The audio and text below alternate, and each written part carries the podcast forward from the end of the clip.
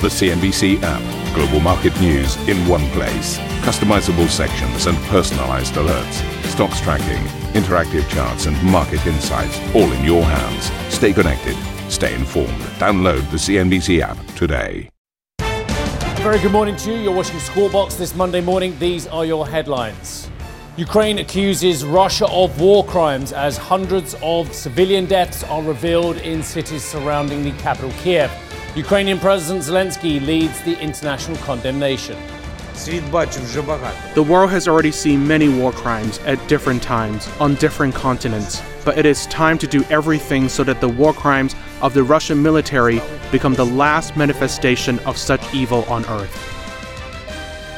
The EU pledges fresh aid for Ukraine and further sanctions on Russia. The EU Economy Commissioner Paolo Gentiloni tells CNBC at the Spring Forum in Ambrosetti that Brussels will strictly enforce the terms of official energy agreements. We have contracts, we will uh, respect contracts, and we ask the counterpart to respect contracts. Hong Kong Chief Executive Carrie Lam cites family considerations as she confirms she won't seek a second term in office, bringing an end to her controversial five year leadership in June. The race is on in France with less than a week to go before the first round of the election, with French President Emmanuel Macron's lead narrowing, while far right opponent Marine Le Pen rises in the polls. The fight is now. It's the fight of progress against retreat, the fight of patriotism and of Europe against the nationalists.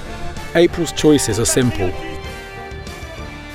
And Tesla bucks the trend, reporting record first quarter deliveries despite supply disruptions and a temporary shutdown at its Shanghai factory.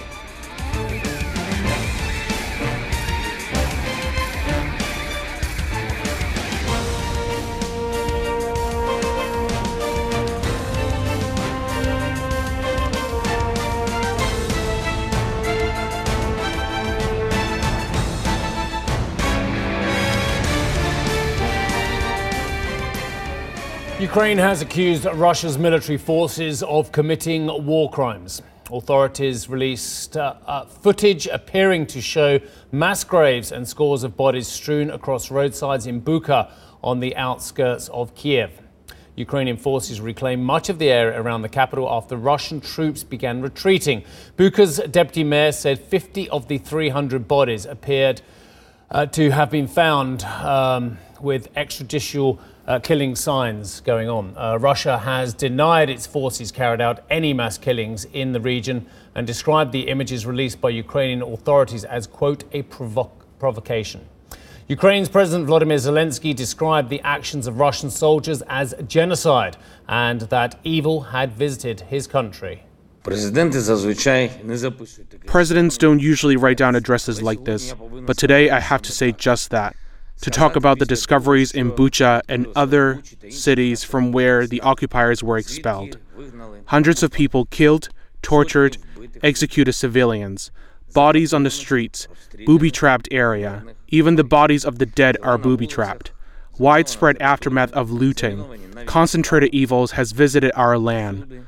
The killers, executioners, rapists, marauders who call themselves an army, and who deserve only death after what they have done.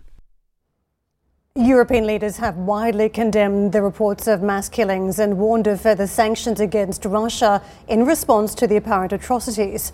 German Chancellor Olaf Scholz said Putin and his supporters would, quote, feel the consequences of their actions.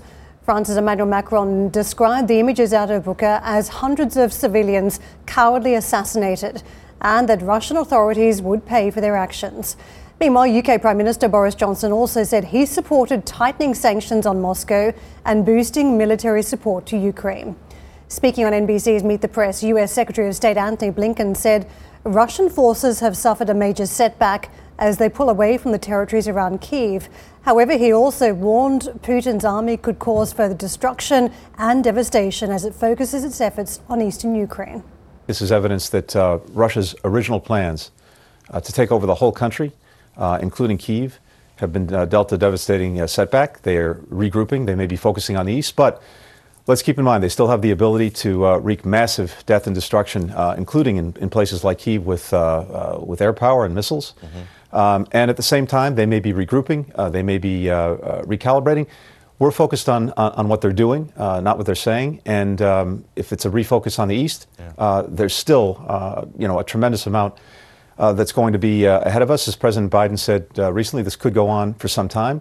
And the question is how much death and destruction Russia wreaks in the meantime.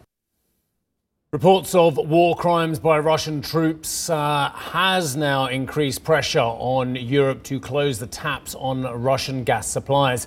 Lithuania's energy ministry announced Saturday it would end all Russian gas exports from this month. The country's foreign minister also urged other EU member states to stop, quote, financing war crimes with oil and gas purchases. Germany's defense minister, Christine Lambrecht, said the EU should consider an outright ban on Russian gas imports, a move that would mark a departure from Berlin's previous resistance to an energy embargo. Well, I spoke to the EU's Economy Commissioner Paolo Gentiloni about Europe's uh, energy security at the Ambrosetti Forum in Cernobbio. I began by asking him how the bloc is holding up when it comes to the spillover effects of the war in Ukraine and inflation. The good thing is that we entered this crisis uh, five weeks ago uh, in a good footing. Uh, and we were um, estimating for this year a 4% growth.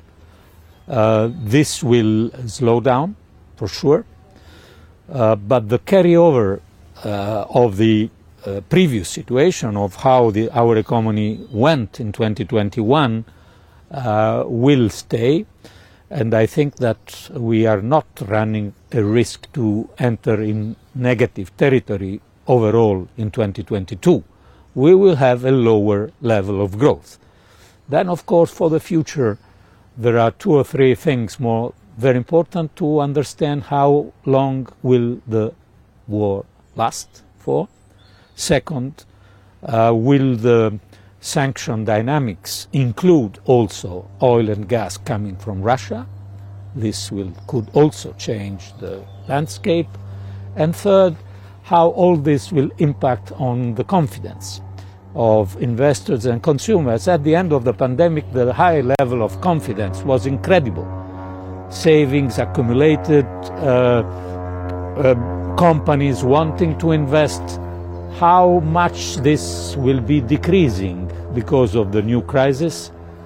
And this is why I think we have to reassure our uh, citizens, uh, our business people that yes, we will slow down in our growth, but we are not entering in a recession.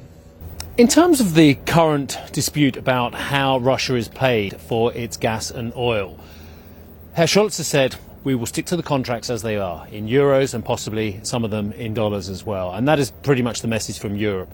But Mr. Putin has said, but unless you pay me in rubles, I can't get paid for my gas and oil because my reserves are not uh, accessible internationally. How do we get out of this impasse? Well, our side is quite easy. We stick to the contracts, and uh, 97% of our contracts in Europe are denominated in euro and dollars. And this is what uh, we agree. At the same time, not everything is completely clear in this decree, so we are now coordinating among member states to understand what are the consequences for the time being, there are no consequences. But in the next two to four weeks, um, European gas supplies could be turned off if indeed the, those payments aren't made. This uh, is something we will see from our point of view. Um, I think we very clearly um, answer that we have contracts, we will uh, respect contracts, and we ask the counterpart to respect contracts. And we all know that we took decision not to involve some sectors on sanction, not to de-SWIFT all Russian banks. And so uh, if there is a political will to cut supply of energy to Europe, we will mm, face the situation and manage the situation. Uh, the European Central Bank, meanwhile, plans to raise interest rates sometime after winding down its bond purchase program in the third quarter of this year. This, according to the ECB board member Isabel Schnabel, who went on to say that the speed of normalisation would depend on the economic fallout from the war and the severity of inflation. Eurozone inflation surged to 7.5% in March on Friday, hitting another record high and raising pressure on the ECB to rein in runaway prices even as growth slows sharply. Well, I spoke with Mr. Gentiloni, uh, as you heard earlier, the uh, European Commissioner for the Economy, on the sidelines of the European House Ambrosetti Forum and asked him whether the ECB was already behind the curve and misreading inflation. The ECB decided a, uh, its own strategy, which is, I think, gradual and realistic. And as they say, uh, they will take decision based on data uh, and monitoring data. I think they will take the right decision. From a fiscal policy point of view, uh, I think that we, sh we, should still consider the need to support uh, our economies, of course, in a much more targeted way the reaction to the pandemic was an overall support. Uh, here we need to target the support to avoid uh, to have higher debts and uh, risks of uh, heating the economy and contributing to inflation. But uh, there is no uh, room for tightening and drastic restriction now uh, not now, not in 2022. So, um, very, very good debate at Ambrosetti about all of these issues, as you'd expect, and everyone's asking those key questions about the ECB and about inflation. Um, one person I spoke to who was perhaps uh, perhaps more defensive as far as uh, saying that the ECB was doing the right thing was Lucrezia Reichlin, who is Italian economist at the London Business School. I asked her a similar question to what I asked uh, Mr. Gentiloni about whether the ECB could be on the cusp of raising rates and whether they were behind the curve. The first observation is that uh, there is a difference between inflation in the US and inflation in the euro area. In the US, there is no doubt that inflation is demand driven, not only because monetary policy has been very, very easy, but also because we have had a much bigger fiscal expansion in the US than in the euro area, so big stimulus uh, in the last couple of years. And in fact, even before the war, you could have seen from the long-term expectation of U.S. inflation that uh, it was uh, way above the target. This was not the case in the euro area before the war, although, of course, there were supply-side factors due to supply chain disruptions, uh, and of course, energy had started to pick up before the war. Now, with the war, of course, the numbers uh, are quite worrisome. So we have just seen the number in March uh, which you know it's it's a new record for, for the euro area. But still, if I look at core inflation, so inflation uh, without the energy, food, and tobacco prices, uh, this is relatively stable. We are still at three percent, considering that we have been undershooting for a long time. I think that we should be really, really careful and avoid the mistakes that were done in the past. For example, 2011, when interest rates were raised in the middle of the debt crisis because energy prices uh, were picking up. So, Monsieur Trichet's mistakes can't be made again. Do you believe that the ECB is on the cusp of raising rates? I don't think so because uh, actually there is a sequence problem as the ECB has been announced. So they are discontinuing the asset uh, purchase programs and, and the, the, PEP and then gradually the APP program.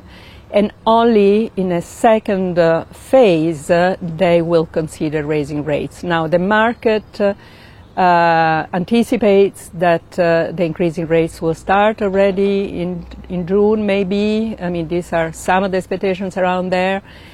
But uh, I'm actually quite concerned about this sequence story because I don't think that in these current circumstances there is much motivation for having negative deposit rates. I think they should consider to go fast on rates, while I would be much more cautious uh, mm-hmm on asset purchases. Well, of course, the market focused on interest rates just about everywhere at the moment, not least in Europe. So we'll spend a bit of time also talking about the market reaction to the non-farm payrolls number on Friday as the world's largest economy deals with soaring inflation and, of course, some concerns as to a potential recession this year. We'll have that story coming up shortly.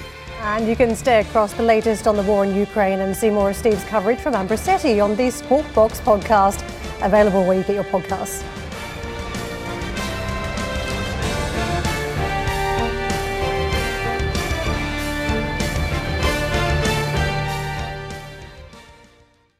Listen to CNBC's Beyond the Valley, the podcast that explores the biggest tech news from across the globe. Join me, Arjun Kharpal. And me, Tom Chitty, every week as we bring you insights into the top stories, unpack the latest trends, and find out where the industry is headed. Now available on Spotify, Apple Music, and Google Podcasts.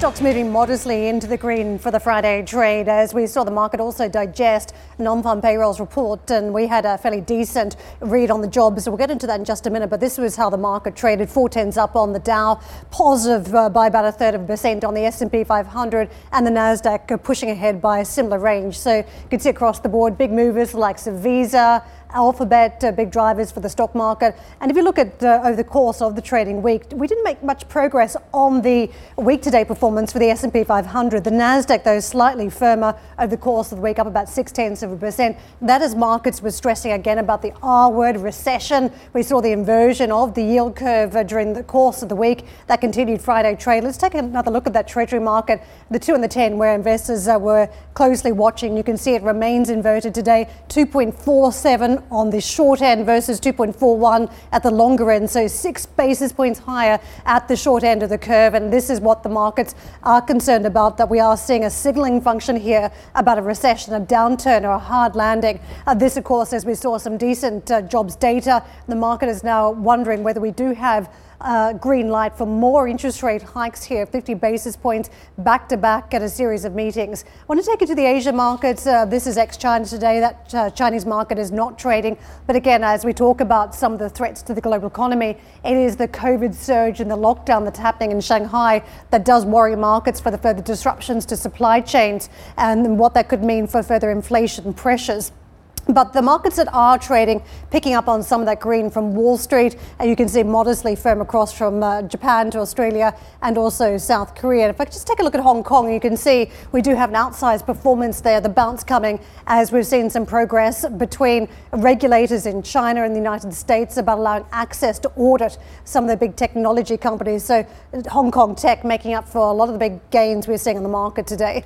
US futures early on, this is how we are perched. You can see we are setting up for a mostly uh, move into the green on the Dow at least to 16 points to the upside, so tilted higher, but it is looking fairly cautious at this hour around the Nasdaq. Geoff. Yeah, let me pick up on the non-farm payrolls number. Uh, the figure then came in slightly softer than the expectation for March. The US economy adding just over 430,000 jobs versus the 490,000 expected. Unemployment figures came in slightly better than anticipated at 3.6%. Average hourly earnings grew 0.4%. That was in line. February's figure saw a significant revision upwards to 750,000. Well, in an exclusive interview with our colleague stateside, National Economic Council Director Brian Deese praised the numbers, which come amid soaring inflation and fears that a recession may be just around the corner. What we're actually seeing in this economy right now is a strong and incredibly resilient labor market, a strong U.S. consumer with household balance sheets continuing to be in healthy shape, and the U.S. actually quite uniquely positioned globally to drive an economic recovery through a number of, uh, you know, a number of shocks. So, just briefly on this, um, unambiguously a good non farm payrolls report here. But I think, Karen, as you were mentioning, it's had the economists just firming up some of their expectations on interest rate trends here. And I, I saw the latest uh, from the uh, NatWest uh, chief economist suggesting, um, I think it was, that there'd be uh, a Fed hike of 50 basis points in May, June, and July.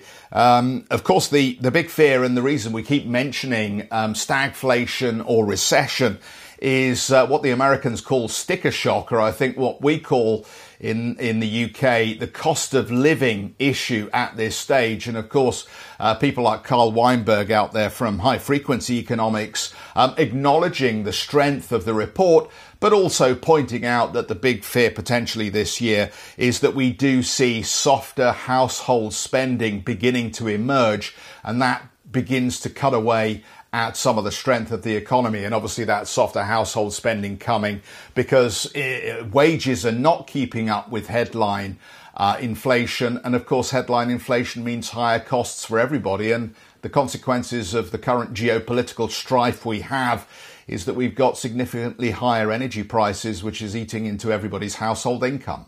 You can certainly see the motivation for a lot of people to turn around to the employers and say, I want a pay rise, uh, given we are seeing an escalation everywhere uh, across uh, various things that we buy every week, and right down to the energy price and at the, the petrol pump. And I think if you look at what you saw out of that non farm payrolls report, it was fascinating that you saw the unemployment rate fall so low at this point, that's 3.6% uh, instead of uh, the 3.9% we had the, the month prior. Participation rate up slightly, which is encouraging. But at this point, you've got so many jobs available, which on the jobs report, uh, the JOLTS report, it does suggest that there's still a huge task ahead, and there may be some wage pressure before the skill shortage gets sorted out. Yeah, but not everyone's suffering, are they? Did you see that um, CEO salaries in the companies that are reported so far in the uh, S&P just 250 times the median salary of their employees. So they seem to be paying themselves rather nicely. Uh, over 14 million dollars now is the average pay for an S&P 500 CEO. That's including all the rubbish ones as well, let alone the ones who are doing very well at, at the top end as well. Let's get straight to Michael Yoshikami actually, rather than me spouting on. CEO and founder of Destination Wealth Management. Michael, thanks for sticking with us. I think you had some technical problems as well. Look, yeah, no um, for. For all the talk and bluster and hand wringing about the, what the Fed is and isn't doing. These are the facts. The facts are that US inflation is circa 8% and the Fed has raised once by 25 basis points. That's all they've done for all the talk so far. They are so far behind the curve, aren't they? Uh, yeah, they're pretty far behind the curve at this point. But you know, the, thing you have to understand the Federal Reserve is going to focus uh, not only on inflation, but also not. Uh, tightening too fast it'll create a recessionary environment, which is already starting to be talked about right now. You know, I was online with some of one of these Reddit board kind of things that people really go crazy talking about, and they're speculating what they think is going to happen, what's going to happen with the Fed, what's going to happen with inflation. Here's, I think, what's going to happen: Fed's going to let inflation run, try to catch up intentionally, so so it doesn't put us back into a double dip recession. I think that's what's going to happen. Michael, I've warned you about going down the Reddit wormhole with a glass of wine in your hand previously. It's not a good place to be. By the way, I don't know you had a glass of wine. Uh, in terms but let me of... just tell you, I, I'm not going down the, the Reddit hole. I have a friend of mine who actually told me about it. I looked online. Okay. Crazy it, stuff that's being it was written. Just a friend. But, mean, okay, reality Michael, is, that's fine. just, just a friend. Okay, look. In terms of this uh, inversion as well, and what uh, everyone's yeah. going on about, the, obviously the 210 and the other points on the curve as well. When you've got a central bank that has just basically hoovered up uh, most of the bonds available at one point as well, is the uh, the inversion on the yield curve actually worth looking at these days? I don't think it's really a big deal right now because the inversion on the yield curve is really based on speculation that the economy is going to be soft later. And what we really have right now is, I think, an anomaly of inflation because of the lockdown and really the spring back of economic growth combined with huge supply chain problems, which continues to be a problem in China. Uh, as they continue to lock down. So I don't think you can really take the same rules as the past and layer them, layer them on top of an unprecedented situation that we hadn't experienced since the Spanish flu 100 years ago. I think that's the mistake people are making right now, making that conclusion. Michael, Michael, what, what does this mean for uh, um, investment in equities then in the United States? Because it was a challenging first quarter here, and it, it just fits in that, into that narrative that uh, the markets are fundamentally shifting their view on what they expect returns will look like for this year.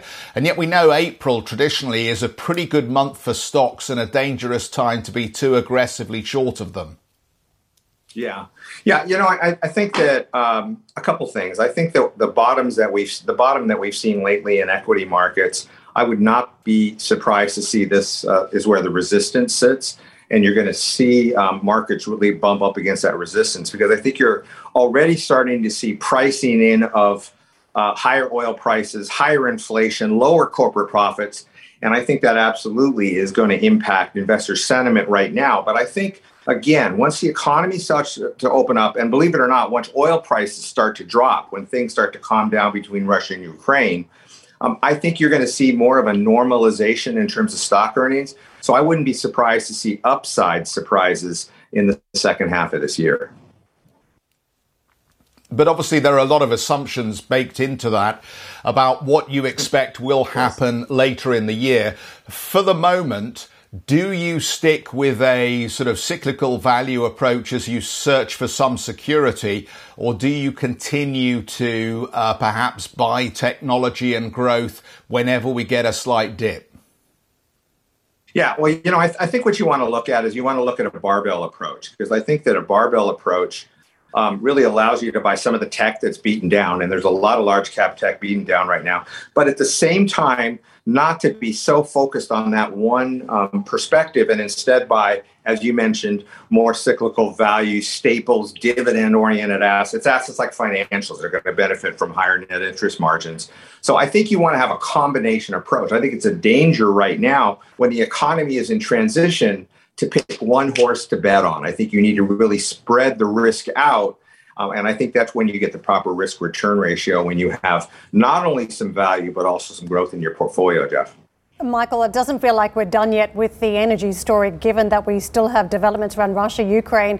But we did see a fairly significant retreat around Brent and WTI over the course of last week, or double digit falls in both. But there was the Shanghai moment where investors too were just questioning whether we see a demand hit with lockdowns around the COVID surge. What do you do with this uh, reset around the oil price at this slightly lower level? Well, I, I, think, first of all, I think oil prices at a slightly lower level, as you mentioned, Karen, are still way too high. I don't think that's where the real demand lies. This is more of a supply issue right now rather than a demand issue. And so I think you're going to continue to see if if the assumption is that Ukraine and Russia will sort of calm down in the next month or so, I think you're going to see some stabilization in oil prices. I would not be surprised to see oil prices drop 20 $20 a barrel from where they're at right now because I don't think the demand is there. Uh, even though economies are growing, I think it's a supply issue. OPEC's already said they're going to increase supplies. Uh, U.S. is releasing strategic reserves. I know European Union's talking about this as well. Um, so I would be very hesitant to bank on oil oil prices for the long term. Here in uh, the United States, if you go to California, every third car is a Tesla. So um, you're already starting to see a transition to electric, and it's going to continue in the future. Michael, can I ask you about gold? You didn't sound so concerned before about the inverted yield curve, but I wonder whether it's time to take a little bit of protection just in case there's a hard landing. Uh, well, I wouldn't um, make the protection uh, based on a, a, gold play. Gold doesn't pay any dividends. It's had a huge rally. It's at a pretty high price right now. So I think gold is probably not where I'd head. If I'm looking for protection against hard landing, I think there's really two places that you go um, or three places you go. Either go in cash, you just get out if you really have strong conviction, or you go in short duration fixed income. Uh, Karen, short duration meaning under two years, something that's not very interest rate sensitive, or you go into div paying, more value based, more fundamental based stocks. I think that's where you get your protection. I think gold really, in a way, at this price becomes more of a speculative venture. Thank you for listening to Squawk Box Europe Express. For more market moving news, you can head to CNBC.com. Or join us again on the show with Geoff Cutmore, Steve Sedgwick, and Karen Tso, weekdays on CNBC.